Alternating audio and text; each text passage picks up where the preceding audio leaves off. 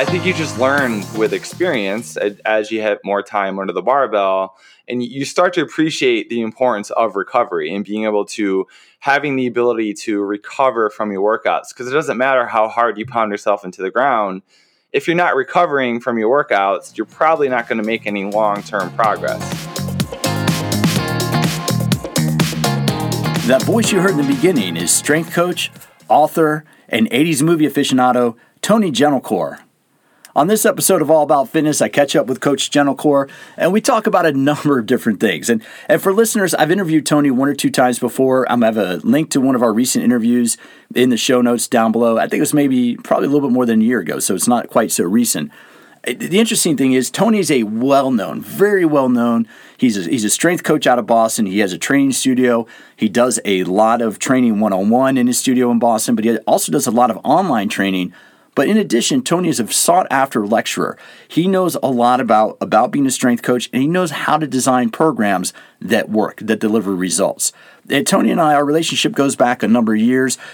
if you've ever heard Tony write about like his the corporate gym that he worked for, the Soulless corporate gym, well, I was the regional director of fitness or the national director of fitness for that Soulless, cor- Soulless corporate gym when Tony was a trainer just starting his fitness career. So we've known each other a few years, but he's one of those guys I have a tremendous amount of respect for. I love his writing.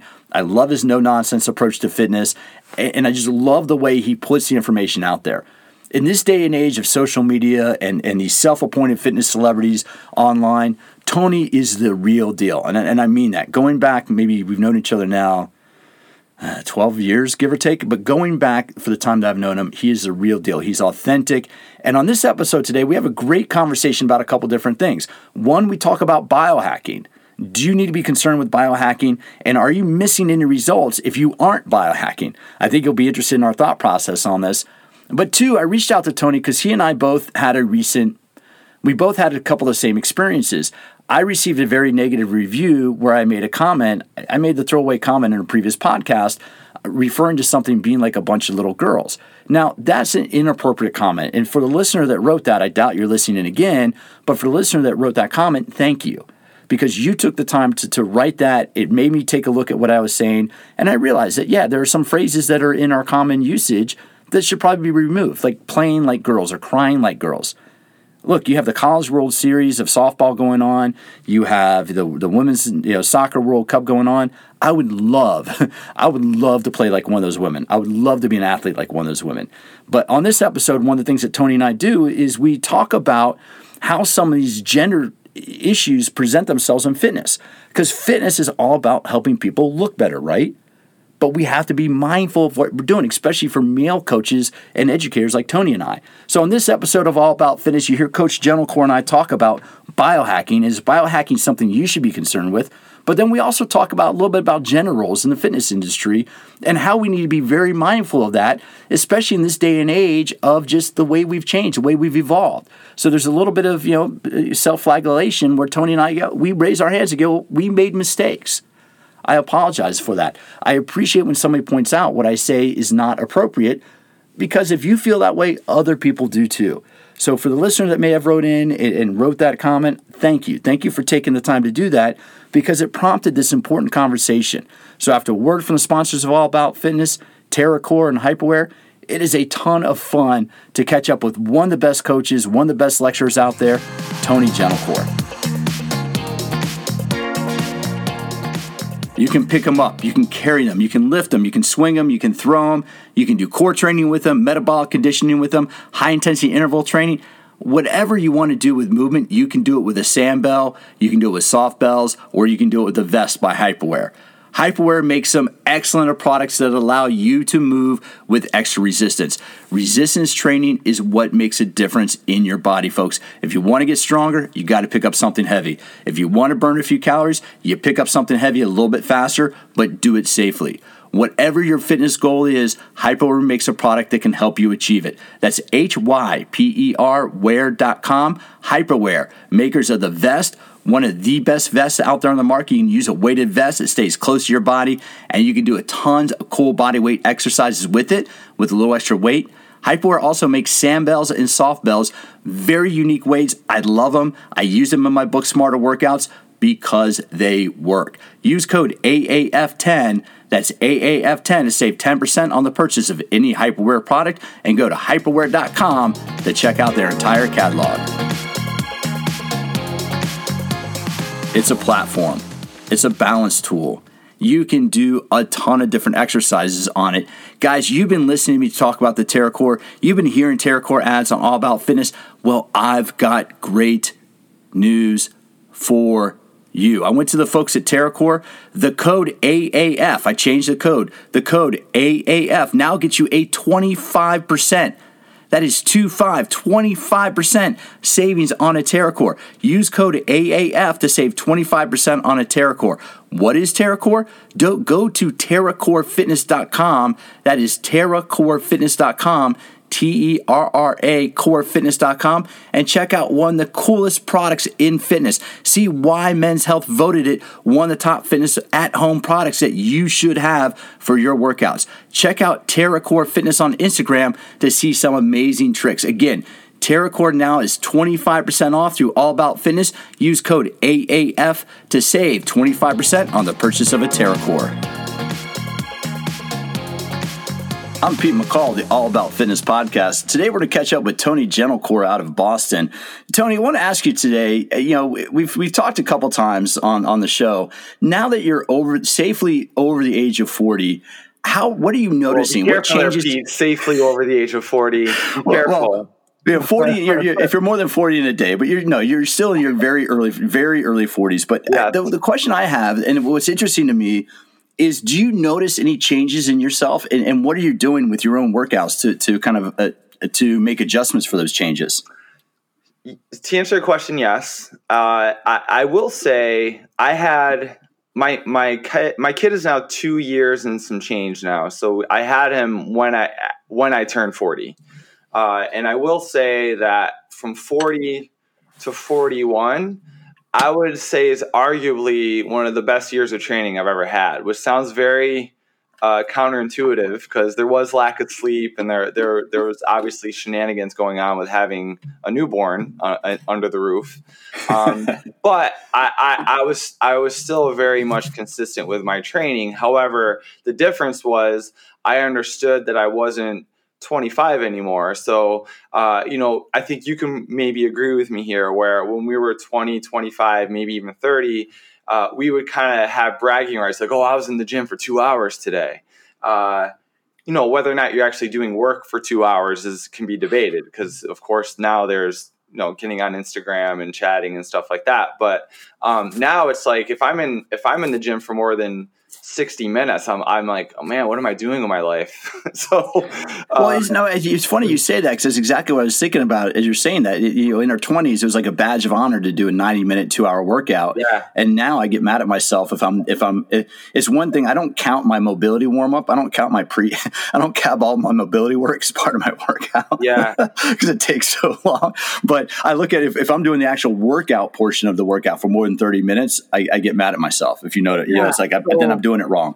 I think I, I mean I you know when we're 25 we have we don't have nearly as many responsibilities as we have when we're 40 of course like a job and a kid and you know just other life responsibilities but um, I think you just learn with experience as you have more time under the barbell and you start to appreciate the importance of recovery and being able to having the ability to recover from your workouts because it doesn't matter how hard you pound yourself into the ground if you're not recovering from your workouts, you're probably not going to make any long term progress.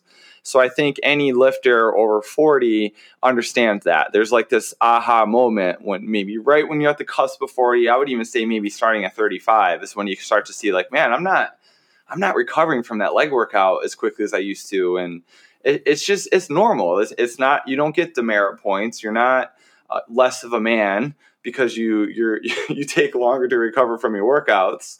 Um, but I do think there is a, a coming of age of sorts where you, you start to appreciate the importance of getting ample sleep, staying hydrated, uh, making sure your nutrition is on point, um, and just understanding too that your workouts uh, should only be as long as they need to be in order to get the results that you want. Like you know, there's just less there, there's just less time. Like time is more precious. So, you know, spending two hours in the gym when you have a toddler and a wife and a job, and it's just n- not going to be manageable. It's, it's, it's not going to work out for most guys. So, uh, you know, if we can get into the gym, get our work done, and get out, and be consistent with that, uh, you know, there there's certainly uh, many, many, many guys out there over 40 who are probably in the best shape of their lives they're just more efficient with their time and they're not they're not pissing around in the gym. They're actually doing the work uh, that normally took them two hours but really it takes you 45 minutes uh, you know, it's it's funny. Sorry to cut in, but as you say that, I'm, I'm just thinking about the last couple of times I was in the gym, and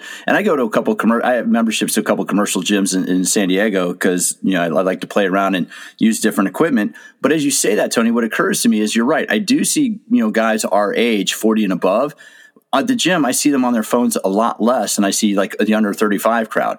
That yeah. under 35 crowd has that four minute Instagram break, but on the bench you know, between sets. Whereas guys our age, I think, I think are a little bit more. To your point, we only got an hour. Get in, get out, and get it done. Yeah, get it, get our work done. It's it's as simple as that. Uh, you know, and, and, that's not to say that I don't check social media and stuff. That's not what I'm implying. Like I, am human too, uh, but but yeah, you, I think it's it's just like I don't know. There's probably an appropriate term here, whether it's like uh, uh, maturation or you know, it's just it's just coming of age or it's just experience. You just learn uh, as you get older that you, you don't have as much time to waste in the gym as you used to, and you just got to get the work done.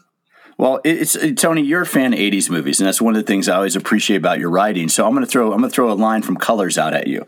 And Colors was what 1987, 1988 with um, uh, Robert. De, no, not Robert De Niro, but uh, Penn, right? What's that? Sean Penn, Sean Penn, and the old dude, uh, Duvall, Robert Duvall. So there was a line in there where the old cop, Robert Duvall, is talking to Sean Penn's character, and, and Sean Penn's like, "Let's go get these guys," and he's telling them the story about the two bulls. The young bull says, "Hey, Dad, let's run down and and and you know and hump one of those cows." And the father says, "No, son, let's walk down and hump them all." And I think that's kind of that kind of exemplifies um, the process of you well, know when you all, get in the movie. Did they actually say the word hump? Well, I, it was a movie about gang violence in, in LA in the eighties. But and I'm going to come back to that in a second. But the, the the point being is when you get older, you're not as you you have a little more confidence and you're not as rushed. And I think you you take a little bit different approach to things. But for that note, how have you changed your workouts? Like, what are you doing differently with your workouts and workouts you create for your? Because you do a whole fit over forty program, right? Yeah. So I, I think probably the most important thing I could recommend, and that's really helped me a lot, is I, I hire a coach to write my programs. uh, I think that that's helped tremendously, especially, I don't know about you, but the last person I want to write programs for is myself. So, especially considering the number of programs I write for other people. So, hiring a coach to write my programs has been great. Uh, and he knows, and, and, and, and my coach works predominantly with competitive powerlifters.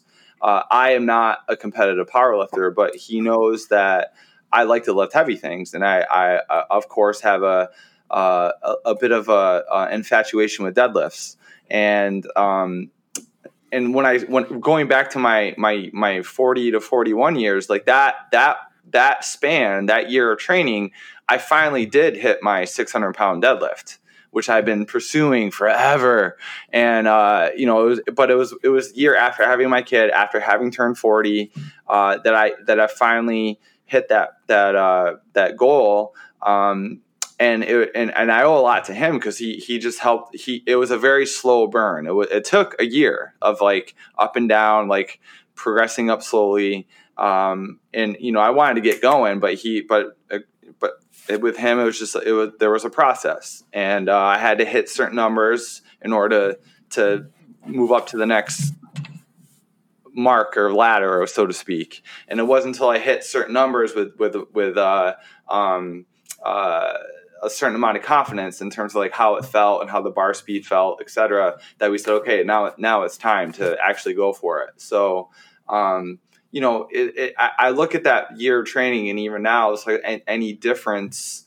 Um, it is basically hitting like a, a couple of heavy-ish triples here and there, just to kind of remind the body that hey, we, we like to lift heavy things, but we're not going go we're not going gangbusters and trying to hit a PR every week because that's just absurd. but just trying to remind the body of like what it feels like to push or pull or hoist a challenging weight for a triple or maybe a double, the occasional single, but usually it's a triple.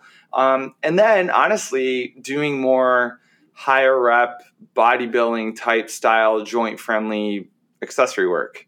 Uh, you know, where it is doing like some bicep curls and tricep extensions and floor presses and uh, stuff like that. So, um, you know, I think, again, I think most guys in their 40s could, probably nod their head and be like, yeah, that's, uh, that's what my training sounds like. I hit a couple heavy, uh, challenging weight with the bench press, the squat, or the deadlift, or whatever, and then the rest of the workout is just a, a, a bodybuilding meathead session. Um, and that, that kind of keeps our joints healthy and doesn't beat us up as much. It isn't all about just hitting the big three every workout. Um, I, I, I, and that's how my training is pretty much what it is right now. And I think most guys can can nod their head and be like, "Yeah, that sounds pretty similar." Yeah, and that's and that's one way to look at it. And so the question I have, I mean, that's right. You hit the 600 pounds, and for listeners out there, because we have to look at it, Tony. We're kind of in the first first generation of looking at people in their 40s and 50s is still being really fit. Because mm-hmm. I don't, you know, I don't remember when I remember being a teenager when my parents were in their 40s and 50s. It didn't seem like any of my parents or my parents' friends did that much, act, you know, did that many activities. Yeah. And here you are at 40, picking up 600 pounds, and, and there's still a lot of fit people out there. It, it's it's interesting. I think we're in this generation now where we're kind of like people are lifting heavy in their 40s and 50s and 60s, and it's not a big deal. Yeah, I mean, I thought I saw a video of Charles Staley uh, either this week or last week, and he's 59, and he pulled 440 for 10 reps. Uh, that's pretty. That's pretty spectacular. uh, yeah, and I do think a lot. Now that I think about it, and you brought it up, I do think a lot of it stems from the fact that you, myself, and, and many guys our age grew up in an era where we were watching Arnold Schwarzenegger, we were watching Sylvester Stallone, we were watching Wesley Snipes, uh, we were watching all these movies in the 80s and early 90s of these jack dudes. We're like, yeah, I want to be like that. So we we definitely were a, a little bit more enamored with uh, health and fitness, and certainly, I mean, this isn't even going into conversation with athletics, of course. Um, but yeah, now that I think about it, yeah, we were definitely uh, the the generation that grew up with those movies. I, I definitely think they they played a hand in um, you know just lifestyle in general like you know yeah we want to be we want to be fit and we want to be able to uh, play catch with our kids at 40 50 60 years old. And um, you know and we're well we're more informed. I mean certainly the internet plays into that too. And i think anyone knows that the research backs it up where uh, consistent uh, progressive strength training uh, is great for bone health it's great for body composition uh, and it, it, and it's great for balance. It's great for power development, and and and that that carries over to everyday life, whether you are 25, 35, 45, up into your 50s and 60s. Uh, I know me personally, like I don't. I want to be a jack dad. Like my my kids, uh, you know, I, I want to be in my 50s and 60s and still be the jack dad, and I want to be able to walk around and do sprints and and not uh, break my hip when I have to change direction. Uh, you, you, know what I mean? Like, totally. Um, but it's funny because I had, I had, we had our first kid when I was forty, and, and the funny thing is, you were talking about that earlier. So I turned in the, in the same summer. I turned forty. We had our kid, and then do you know what I got excited about that summer, Tony? And you can probably relate to this buying blinds. You know, I was really excited. Here I was, 40 years old. I have a kid, and, and I was excited for getting blinds hung in my house. You know, it was the first time buying window treatments. I think we spent more money on the blinds than we did our first car. Yeah. And that to me was a sign of getting old. It's like, okay, I'm 40 now. I have a kid, and I'm excited about window treatments. But when you look at that, you're right. We now have people that are these examples. And to use the Austrian oak, how gnarly was that? What about three, four weeks ago? He's, you know, Arnold's 73 years old, and he got a double kick in the back oh, yeah. and barely moved. Yeah. You know? Yeah. Yeah. Like, I mean, he's a tank. I mean, uh, he's 6'2. I mean, he's still probably well over 220. Um, and, uh, yeah, I mean, it, it's just, we had, we had a lot of, uh, um, whether we want to say idols or mentors or, or whatnot, but certainly, uh, they all played a role. I mean, I know, yeah, I can't tell you how many times I watched Predator or Terminator growing up. I mean, uh, well, that's one of the, that's one of the things. That, yeah, it's one of the things I love about your writing, and I love about checking in on your blog. Is, is, I feel the exact same way. Is I wouldn't have lifted you know my first weight unless I had seen you know what was the movie Raw Deal, or I mean, horrible, horrible movies. yeah, but yeah, but you wanted you wanted the big muscles, and, and in every movie, you know, Jean Claude or Arnold, or you know, they kicked ass and they got the woman. I mean, yeah. that that is that's what that's why I've always felt like a kinship with you as a writer, as a blogger, is that we both that was kind of our driving factors. We wanted to drive the cool car, we wanted the fast car, we wanted the big arms, and we wanted the hot babe on one of those arms at the end of the day. Yeah, well, I ne- I never got the cool car, so no, neither. Hey, I drive I drive the minivan. Well, I, I, look at I look at my my history of car ownership, and none of them are at all sexy. So, uh, but no, you're right. I I, I think the I, I, do think if, if someone were to go in, if someone were to dig deep, dig deep into the behavioral economics of our generation and fitness uh, I, I I would be hard pressed to think that uh, the the pop culture that we grew up with, uh, in in in addition to just the internet and just the, the, the bevy of information we have at our disposal there, uh, hadn't played a role. Well, and to bring it back to the internet, because one of the reasons I reached out to you for this interview, Tony, was you made a comment about biohacking. Mm-hmm. And, and, I think you and I might have the same opinion on that. And, and, and it was funny because going back to the world of bodybuilding, bodybuilders have been doing this for 50 years and they never came up with a silly term like biohacking to describe what they were doing. What yeah. was it that you, what was your kind of, what's your opinion or what's your thought when you hear that term biohacking and what's your immediate reaction to it? I mean, I guess, in, I mean, you and I were discussing this before we, we hit the record button, but when I, from a, a fitness standpoint, from an exercise standpoint, I do feel biohacking is a way of, like you said, it breaking down an exercise, whether we're talking about the deadlift, the squat, or whatever, pick an exercise, and breaking it down and, and, and figuring out a way to make it more efficient or easier or easier access to the user. I think that's more or less what we said, correct? Correct. Yeah, for hacking. Yeah. That's just hacking. Yeah, yeah hacking so, an exercise is making it easier. Yeah. Yeah, making it more accessible uh, to to the person using it. Um, when we talk about biohacking, um, that's when I, I start to have not enough eye rolls to give.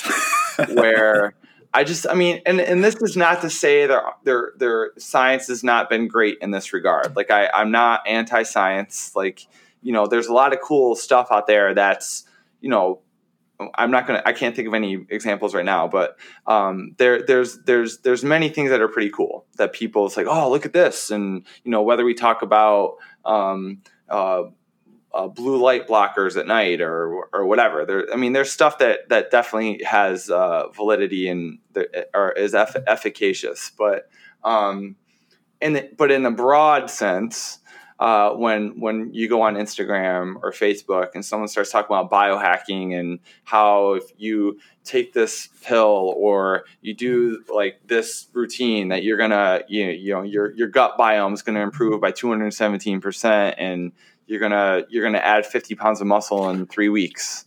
Um, that's where I start the eye roll because um, we just know that that's not possible. and, and, and, and that's why I agree with you, and that's where, and especially with like other other podcasters, is it's one thing, and, and I think there's a responsibility. My my my point of view of this is there's a responsibility. You have a responsibility as a blogger. You have a responsibility as an educator to, yes, you're trying to promote like a thought, you're trying to promote the way that you do things, but your responsibility is to put good information out there. And sometimes what I hear, Tony, when I hear some of these these quote unquote biohackers, it's more that they're trying to push a pill or they're trying to push a certain thing when it, and I don't, there's nothing wrong, I think, with being mindful of what you eat, being mindful of what you do throughout the day.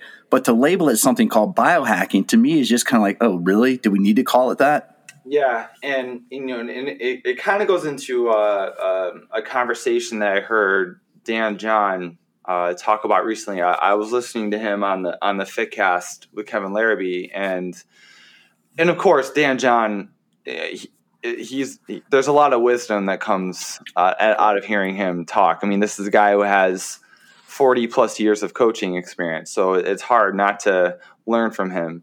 But I remember he was kind of discussing the same topic, you know, as far as like going on Instagram and you see these Instagram fitness celebrities who look fantastic, um, but they probably look the way they do because of their genetics a lot of the time. Uh, not to say that some didn't work hard to look the way they look, but um, there is a, a picking. Uh, some people just pick the right parents and they look the way they look, despite whatever they do. You know, they just they're they have a, they've always had a six pack. They've always been athletic looking. They've always had a, a nice looking butt.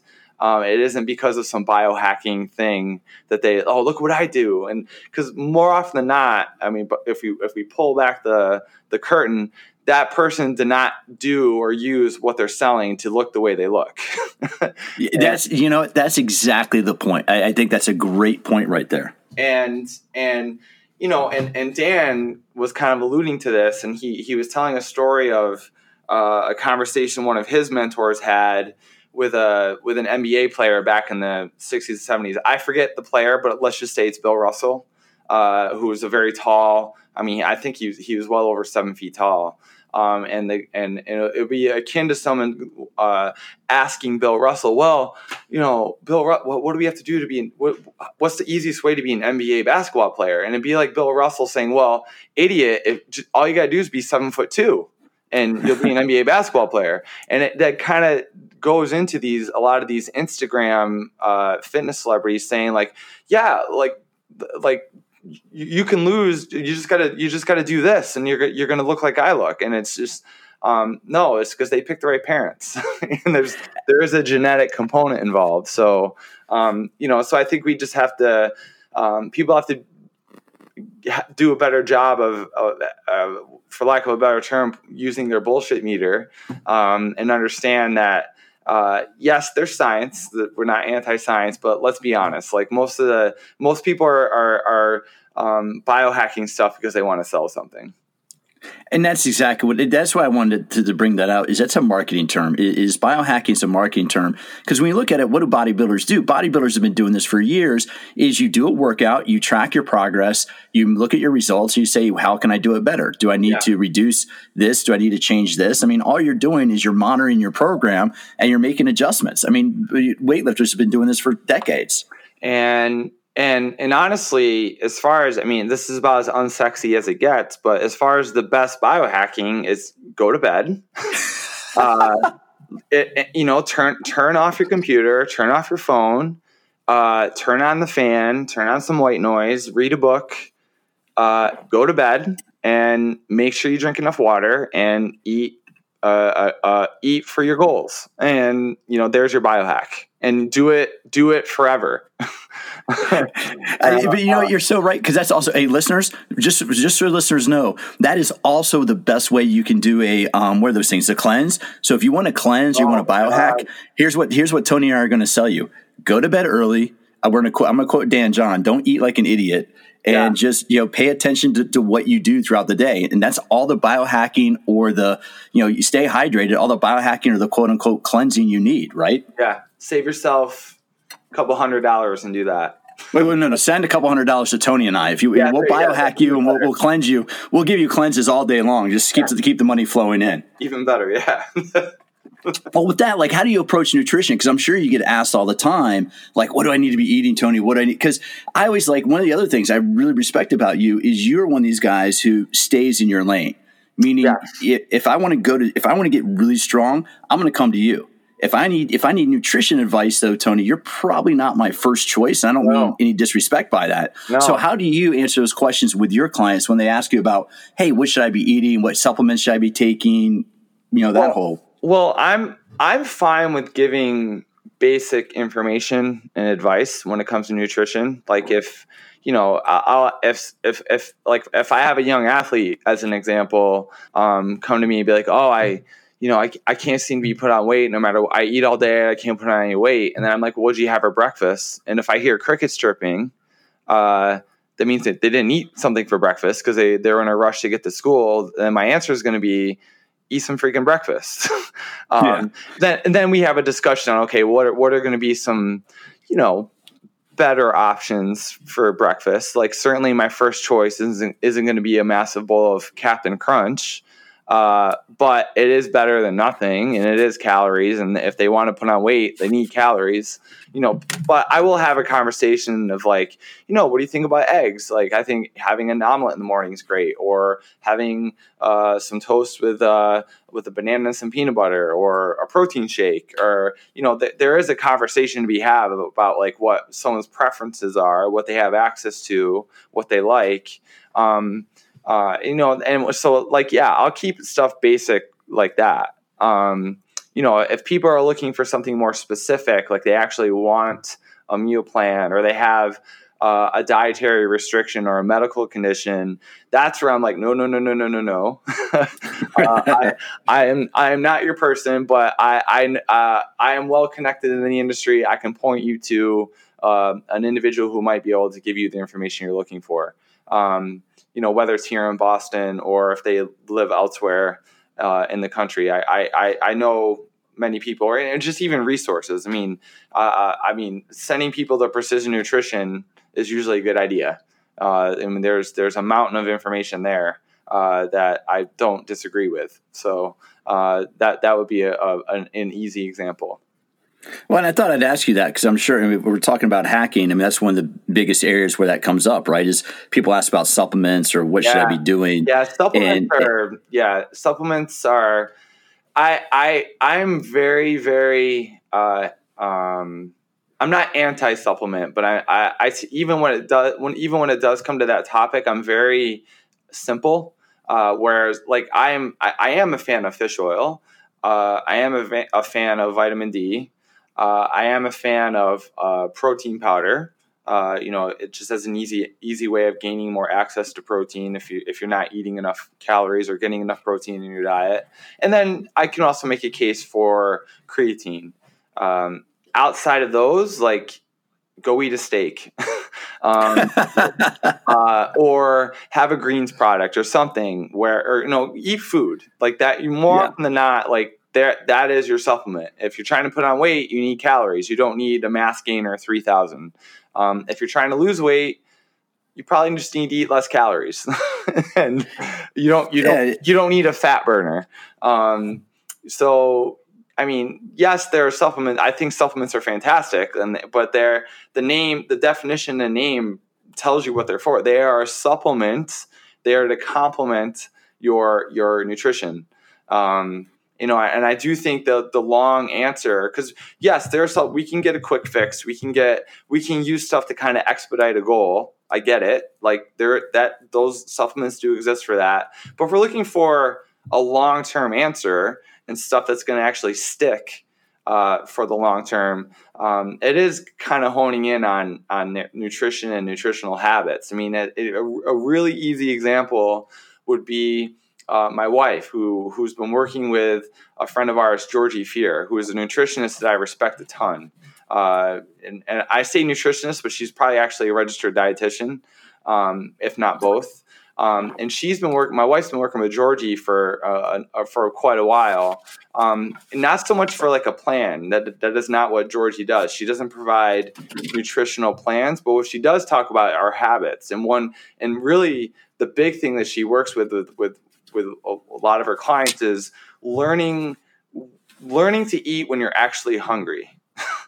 Hmm. Uh, which that is a skill, that is a habit, and that and that, that that does take time to learn and appreciate and respect. To actually eat when you're you're physically like your stomach is rumbling because it's hungry, waiting for that. Um, and that takes a, a, ton of practice. And then on the on the flip coin of that is, or on the flip side of that is learning to stop eating when you're full.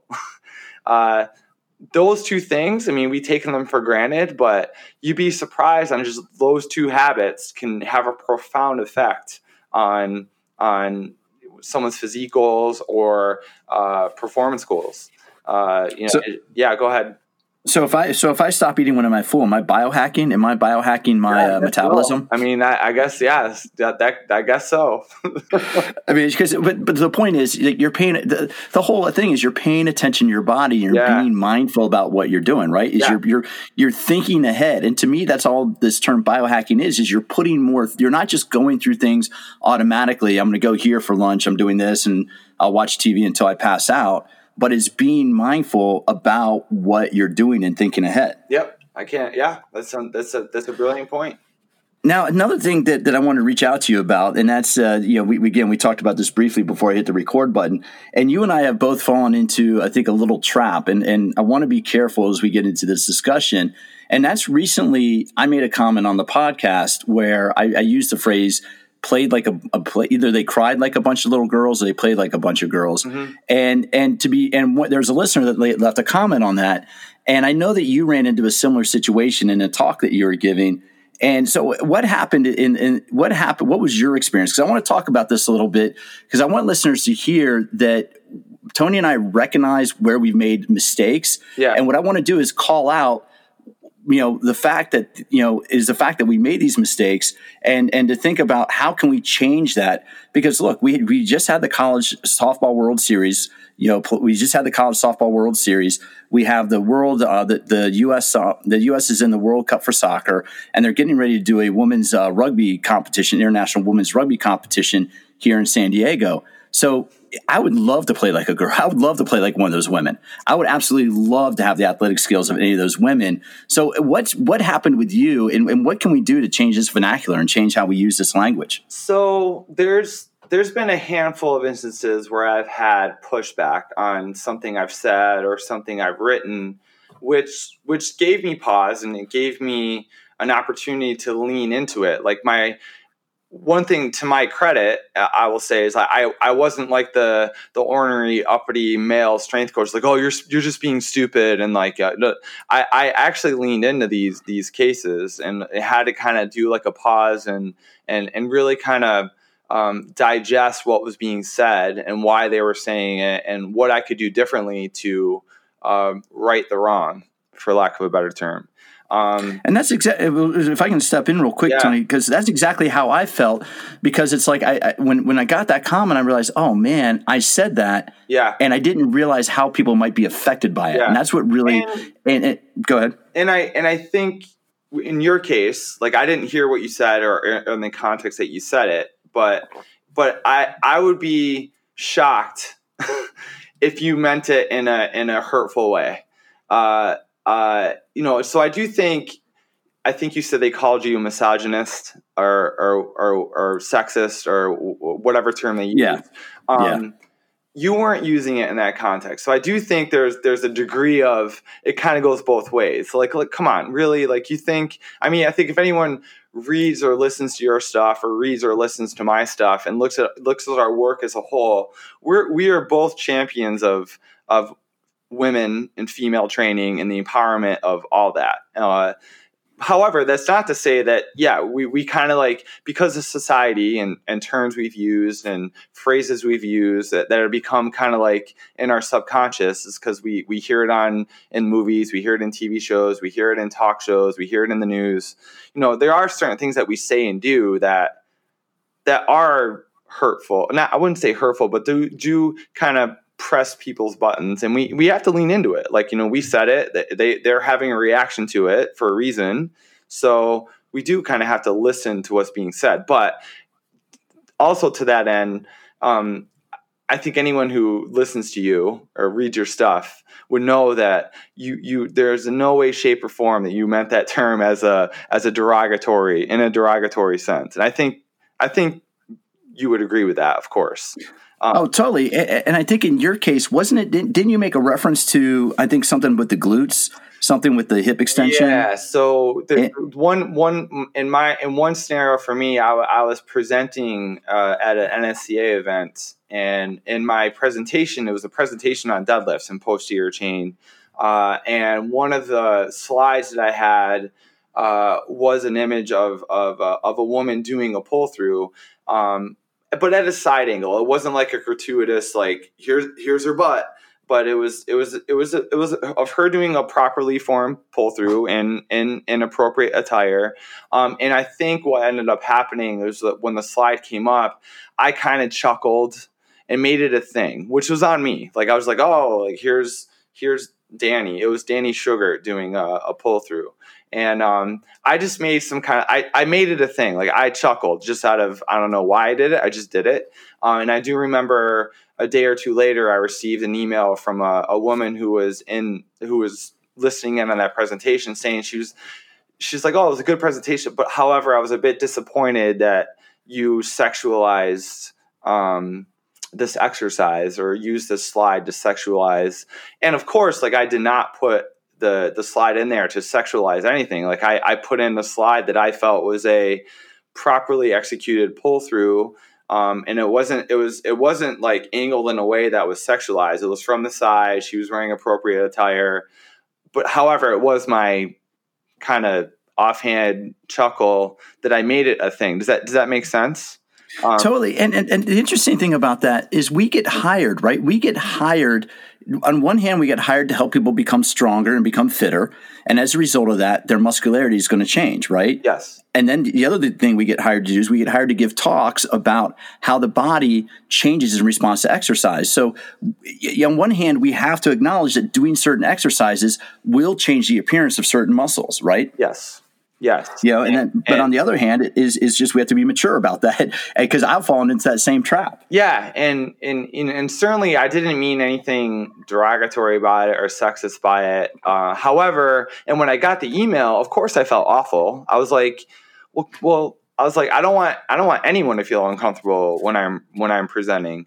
Uh, and and I leaned into it. Like I I I respectfully wrote back and um, I, I, expressed my my uh, apologies and was like, I'm, I'm sorry you felt this way. Um, but then I actually did write a blog post about the the interaction and my reaction to it and how I was, how I kind of told myself, okay, I'm, I'm going to be a little bit more careful with my reactions and my words because they do matter. Um, you know, as a as a fitness authority and as someone who's who is presenting, like they, they do matter, of course. Um, and I leaned into it, and you know, and it certainly served as a way of of professional and personal growth. Um, and I think too, like you know, in subsequent interactions with the woman who reached out, she she said thank you. I, I wasn't ex- first. She's like, I wasn't expecting you to answer me back. First of all, and second of all, I do appreciate your willingness to have a conversation on this and and to address it and to be professional about it. And um, so in the in the end, it ended up being a a nice interaction, which you and I both know when it comes to the internet, that is usually not the case. um, no, yeah, you're right. It, becomes, yeah. it just becomes a nightmare. But uh, um, but yeah, that was that was a that was a a, um, uh, a, a nice situ- or a nice not nice scenario, but um, a, an easy scenario where where this conversation comes into play because um, it is like you know you know, I'm I'm I'm a man, and I'm I've I've you know, there's I grew up in an era where it, there it was like stuff like that was said verbatim all the time, and yeah, we now we're it's just different now, and we have to be more conscious and. Um, you know, we can't use that as an excuse. Well, just because it, it happened in the 80s and 90s, you know, it's just not the case. Like you have to be careful and, and, and cognizant of of uh, other people's reactions but but in the but also too like i, I think it is it is context de- uh, dependent where um, I, I don't think if if if someone looked at our, the, the broader picture uh, of our of our um, of our work um, you know I, I, would like to think that they would they would um, they know that I'm not a, a mean person But no, that, but, uh, but it. It, but it was it was a nice it was a it was a good example of um, it was a learning experience, and it was uh, um, uh, yeah. I mean, and, and, and in the end, it ended up being great. Like I think uh, it's it's it's it's helped me become a better writer, and it's helped me become a better presenter. Um, and it was a scenario where um, I felt leaning into it was important.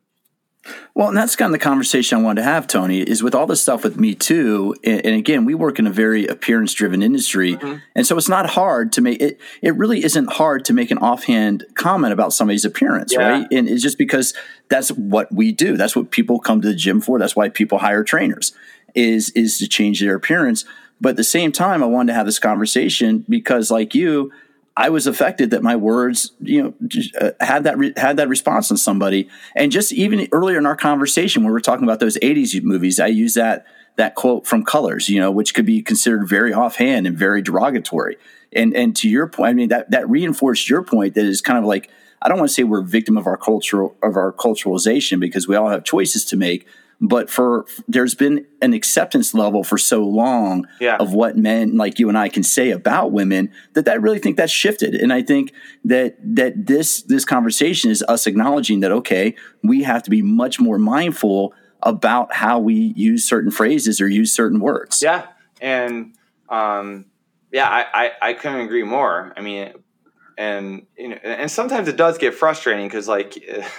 I I do think a lot of stuff is taken out of context, and, and you know, and and uh, I remember there was one case where uh, I used the word female instead of woman, and I got flack for using it because oh, I shouldn't be sexualized. I'm not. I'm not female because of my my the the parts of my body. I'm a woman, and and I was and, and part of me was like was like okay, I want to lean into this too.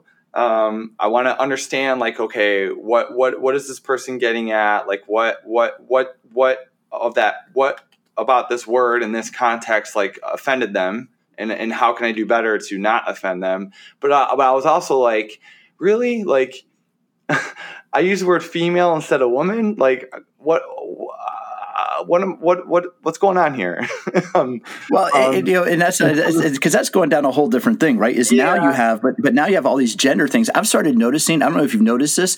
I've started noticing on LinkedIn profiles and on emails with people I don't know. It'll say you know pronouns, gender pronouns, she, he, they, whatever. Yeah. And this is just something. I mean, it's kind of like a new adjustment, right? I mean, it's like we have to just adjust to a whole new thought process. Yeah, and it's uh, I mean, it, it's a learning curve, and I and I, I and I will and I do respect it all. Um, yeah, um, but it, it, it, can be it can be uh, um, a, a deep rabbit hole sometimes where it's just like, man, I didn't. I mean, but then you don't know, you don't know. Like you don't, you never know if something offends somebody until it's said, and then but I, I, I do want to like understand like there's a reason why this person is offended so i i, I don't want to dismiss it. Uh, so um, and whenever it's happened to me uh, I, I engage like in, in me writing about it is, is a bit cathartic. Um, and I and I do post it on social media and I was like okay I want to get a better understanding of female versus woman and when when to use one word and not the other and like what's when's appropriate to not use it and you know and it, it, this was last year this example um, and I remember I put it on Facebook and ended up getting a couple hundred responses. Uh, Well, I was just about to say, I remember that. that you I remember that Yeah. whole thread, and you did. I thought you did a very good job of putting it out there. yeah. It was actually very enlightening. Like it was like I saw both sides of the of the fence, and I was like, most people were like, "You didn't offend. Like that's not offensive." And I was like, "Okay, cool." But but then some people for, for this person and maybe a handful of others, it was. And I, I again, I did not want to dismiss that. So I wanted to understand more of like, okay, what do I need? What do I need to do a better job of here? Um, so, and I wrote about it, which ended up being very cathartic. Um, and I think I did. I think I, I did it in a way that was like, okay, uh, I want to, I want to understand this and do a better job. But here's why I said it, and and and and, and in the context of what I used it, like I I was actually correct because I was I was re-quoting somebody else saying the word in a, in a con- in, in their context, and um, hopefully I'm not confusing the listeners right now, but. Um, No, I think. anyway, I it, think was you, just, it was just a. Uh, I do think we need, like, as men, um, we can't we can't dismiss it. We have to do a better job of leaning into when a woman says something bothers her, or she feels uncomfortable, or what was said or done is not cool with them. Um, we have to respect that. and no, and that's exactly that's exactly why I wanted to have this to have this little you know sidebar with you is because I think professionals like you and I, speakers, coaches, writers, if if we get that feedback, I don't know about you, but I always pay close attention to the the reviews like this that I get when I'm giving a talk or anything. Because if one person took the time to write it, it probably means that four or five other people were thinking it and just didn't write anything down. It's like, Yeah. yeah, nobody's going to pay Yeah. attention. That's and a great point. and that's where that's where I, I grasp onto it because I'm like, if one person took the energy to write this down, probably other people thought about it And what I don't want to do is, you know, not everybody's going to like all my content. I get that. Not everybody's going to appreciate everything we, we put out there. But at the same time, I want to remove barriers. What I'm trying to do is remove barriers. If somebody doesn't like my content, I want them to like it for another reason, not because I use a certain term or said a Yeah. certain phrase. Yeah, I yeah, I, I couldn't agree with that more. And um, you know, and as someone who does present, uh, it's it's it's definitely it, it's made me better. Like it, it's just made me learn to um, uh, um, verbalize my my thoughts a little bit better and and, and and and be just better on that front. And you know, language is another scenario. Like I I I swear like anyone else when I when I present, but um, you know, I'm doing a good job here, of course, but. I appreciate that. but uh, um, but uh, I mean, and, and and there's even time, even with language. I mean, there, I I I probably get something every month um, via from from my blog where oh, I wish you didn't swear in this blog. It was a good blog, but I can't share it because you used an f bomb, and and I that's where I roll my eyes. I'm like, listen, if you if you can't see the bigger picture of what I'm trying to like my message here because I said Yeah. word because I said the f bomb, like honestly grow up. Like i mean you don't have to read my stuff anymore. I, I get it. Like and i'm respectful when i respond back. I'm not like you know screw you. Like how dare you?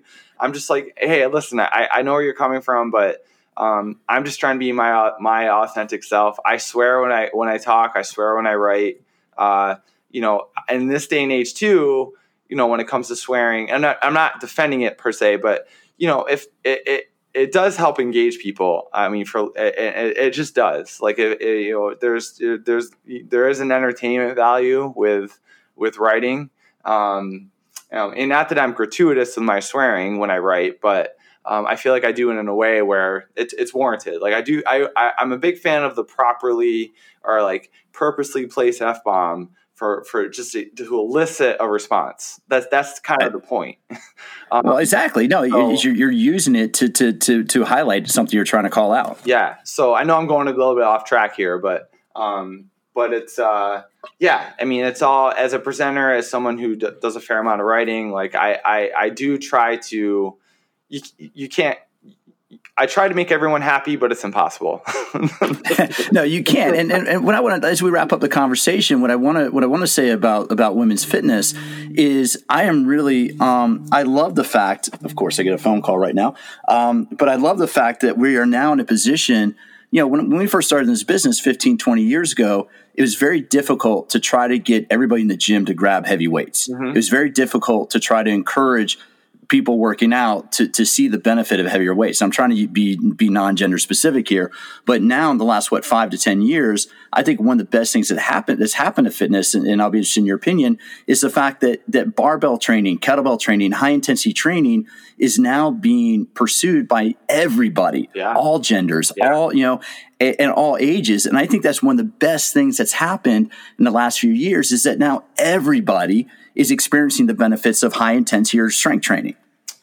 Yeah, I mean it's uh, yeah, I, I couldn't agree more. I mean, I, I look back when I when I first became a gym rat, uh, you be you would have been hard pressed to find a woman in the free weight area. Um, and I remember too, there were many commercial gyms who had uh, women specific areas where it was like they were like like these sequestered rooms where it was just the women only could train. Um, those that's like a thing of the past. Like I don't see those anymore. And and I and you walk into a a, a, gym floor now, and it's just like a it's like a, it's a happy uh, hodgepodge of everything. It's awesome. Um, and you know, young, old, uh, female, male. It's it's it's it's great. Um, and it's it's just it's just a, it's just I don't even think people think about it anymore. It's just it, it is what it is. Um, uh, and it's and it, yeah, it's wonderful. It's fantastic. And, and that's and that's really where I, what I want to try to come to with this is it's like fitness is so the other thing is fitness is so open it, there is no one right way to do it. And one of the things that's awesome about exercise and fitness is there's so many ways to do it that it's open for everybody. It's, it's probably one of the most inclusive things mm-hmm. that anybody can ever do because it doesn't matter your gender your size your your whatever you can go for a walk around the block right?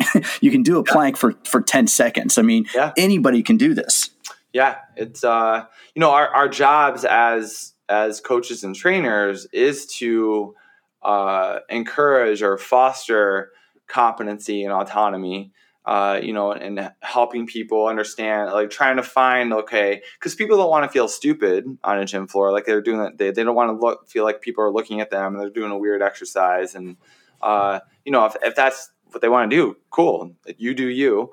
Um, but, you know, I think our, our, our, one of our main jobs as, as, as trainers and coaches is kind of playing, uh, psychologist and trying to find trying to get people's headspace to make them feel a little bit more comfortable and just it's just confident. Like I mean, I I love it when I get a, a, a client to the point where they don't need me anymore.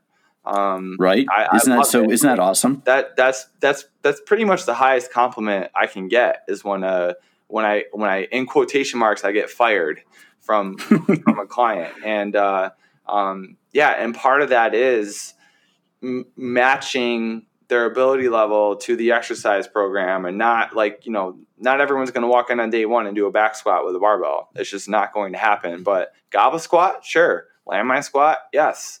Um, there are many many paths to Rome, uh, and we, we i just wish a lot more um, people would, oh, fitness professionals would understand that because I, I, hate it when you get on the internet and you just we argue over stupid stuff. It's like, are you you're really arguing about low bar versus high bar placement still? Like, it doesn't yeah. freaking matter. Like, it does not matter. Yes, I understand well, we can make a point of a lower bar position, letting you lift more weight, but who if if no if I ah, it bothers me so much. Like, well, we'll save that because we can have this conversation. Because one of the things I think you've done a phenomenal job of on your social media content, Tony, is you always I think you do a great job of when you learn a new exercise or you tweak an exercise, you know, to to make it more um, user friendly. I think I love your term accessible. I love that term, make an exercise more accessible. But when you show that stuff, man, you do a great job of being creative and, highlighting other people's work. So I do want to have that conversation with you at a later yeah, time. Yeah. Uh, I, I, think that's an undervalued because I think people feel like uh, like it's it's it, they're gonna lose followers. And I, not that I I mean I could get I don't give two craps about gaining followers or losing followers. Like I just think if you if you're if you're putting out good content people are gonna follow you. But uh um you know I I I am adamant on giving credit when uh, I share an exercise that I got from somebody else or I write about something or like a, whether it's a drill or uh, a programming whatever wizardry or whatever we want to call it. I if i learned it from somebody uh, i'm going to give i'm going to tell people where i learned it from um, yeah, you, you, you use something from a, a, you use something from a woman, a female. She was a strength coach or physical therapist, and you, and you referred to her. And I looked at her feet. I, I, wish I could remember her name, or it was you know a number of weeks ago. And man, I mean, I was really you know you linked her, and I was really impressed with the movements and with the exercises she put out. So I appreciate that you do that. Yeah, and you know I, I think that it's just um, common professionalism and courtesy. I mean, this gets into the whole conversation of like plagiarism and like which I think yeah. just you're you got to be a complete moron to, to, to attempt to do that in this day and age. Like you're going to get caught. Like um, it's not worth it. Yeah, yeah. No, I mean it's and, it's, uh, it's, not worth it at all. But yeah, like thank you. I pre I, I I try to I try to not be a jerk online, and I try to be I try to stay in the middle. Um, and not to take too uh, strong of a stance in any one thing.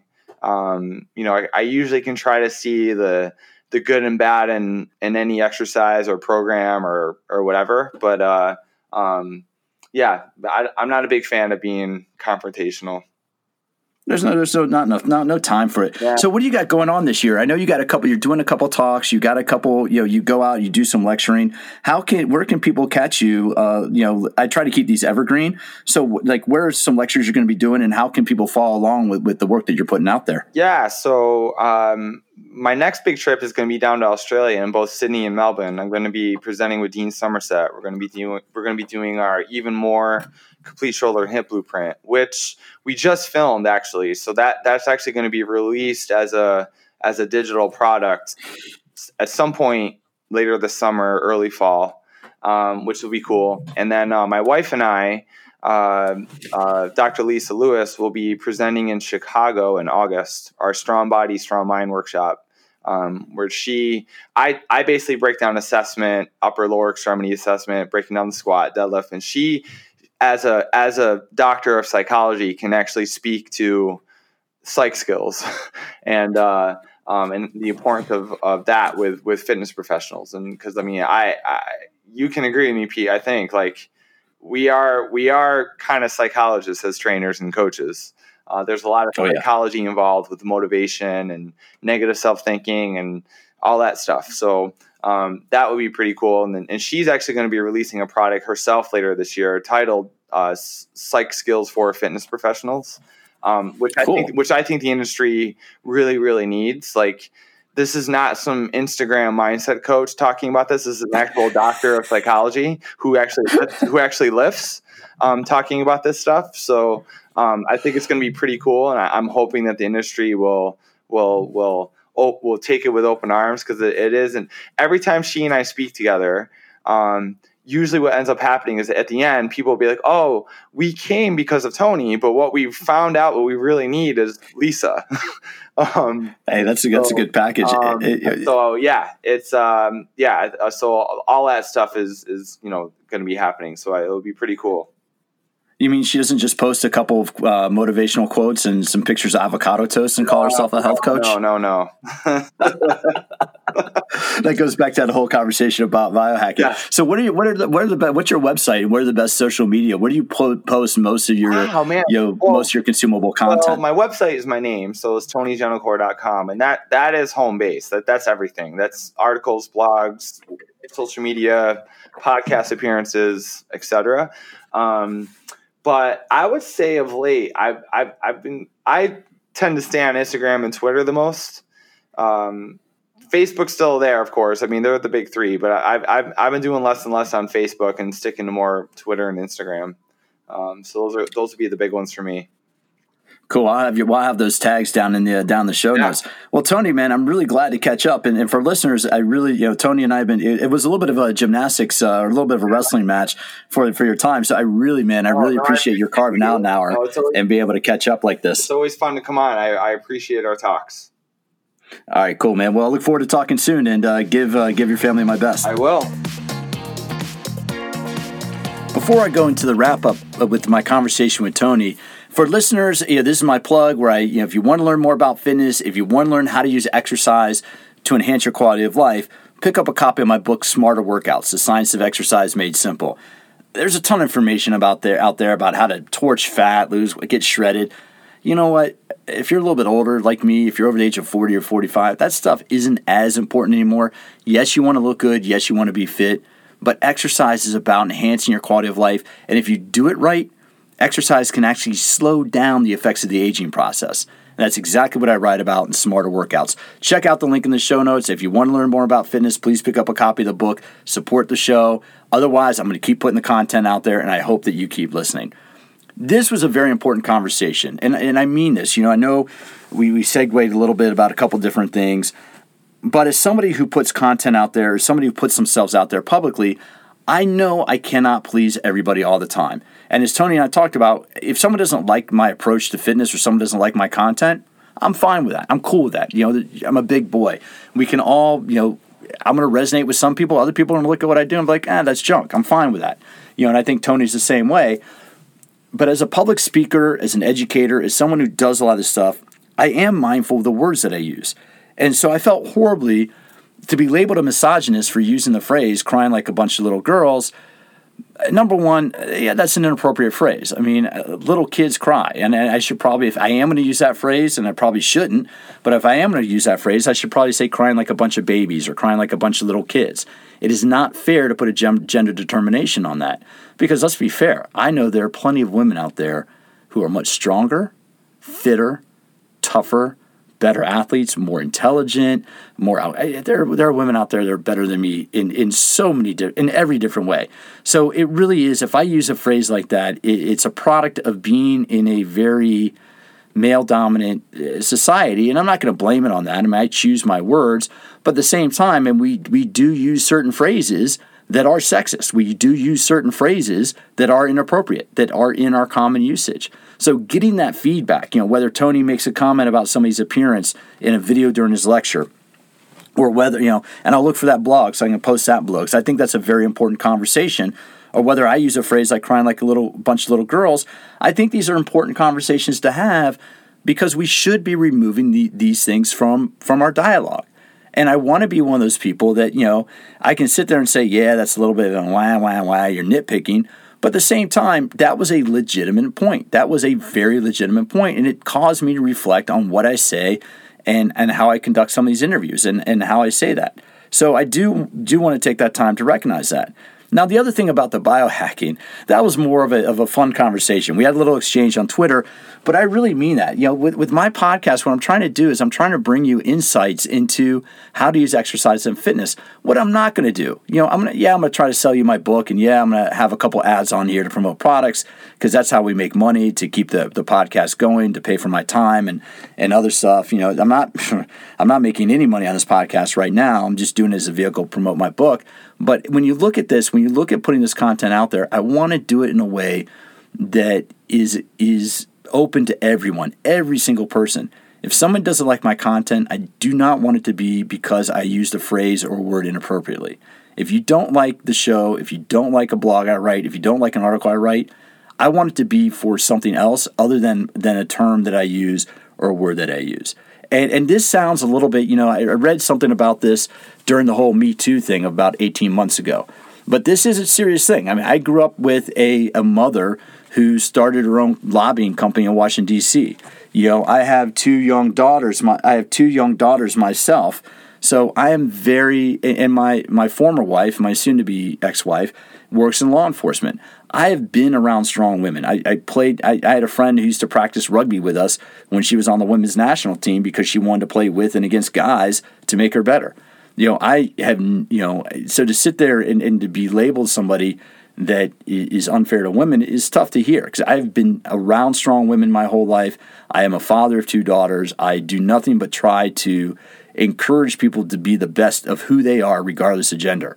You know, so when you look at this, especially in our industry, of where our industry is, we are an appearance driven industry. So that is a fine line that coaches, both male and females, have to walk. I know women coaches have had trouble with men becoming attracted to them and following them, you know, kind of almost stalking them when all they're doing is they're doing their job teaching fitness classes. And these people start stalking them around. So, yes, there's some very serious gender issues in the fitness industry. And yes, I've, I've said some inappropriate things. And you know what? I probably will again in the future. I know I'm not going to be perfect. But if I do say something inappropriate, if I do say something that does offend somebody and they call me on it, I am more than willing to have that conversation and I am more than willing to take a look and say, you know what, you're right. I need to remove that phrase from my vernacular. That's what today's show was about. Was about kind of like having that conversation about the reality. We talk about some gender roles. We talk about biohacking. Biohacking is nonsense. I mean, that's where I was going earlier with my book. I'm not trying to sell you any supplements. I'm not trying to sell you any vitamins. I'm not, as you heard Tony and I talk about, the only thing I'm trying to sell you, other than my book on the show, the only thing I'm trying to sell you is get good sleep, make smart nutrition choices, drink plenty of water, and do something physically active every day. That is the biohacking product that I'm selling you. I am not going to be like other podcasters out there and spend the first 10 minutes of my podcast talking about all the pills, potions, blah, blah, blah, blah, blah crap I do on a daily basis. I, that I'm not going to do. But if you want biohacking, be active every day. Don't eat like an idiot. Good, good sleep, and just be smart about your approach to exercise. So, with that, thanks for tuning in this episode of All About Fitness. If you want to follow me on Instagram, I'm putting a lot of information up on Instagram about how the different types of exercises that can enhance your quality of life. My Instagram tag is Pete McCall underscore fitness. That's Pete McCall underscore fitness on Instagram. If you want to reach out to me via email with comments about this show or any other show I've done, please feel free to do it. Pete at PeteMcCallFitness.com.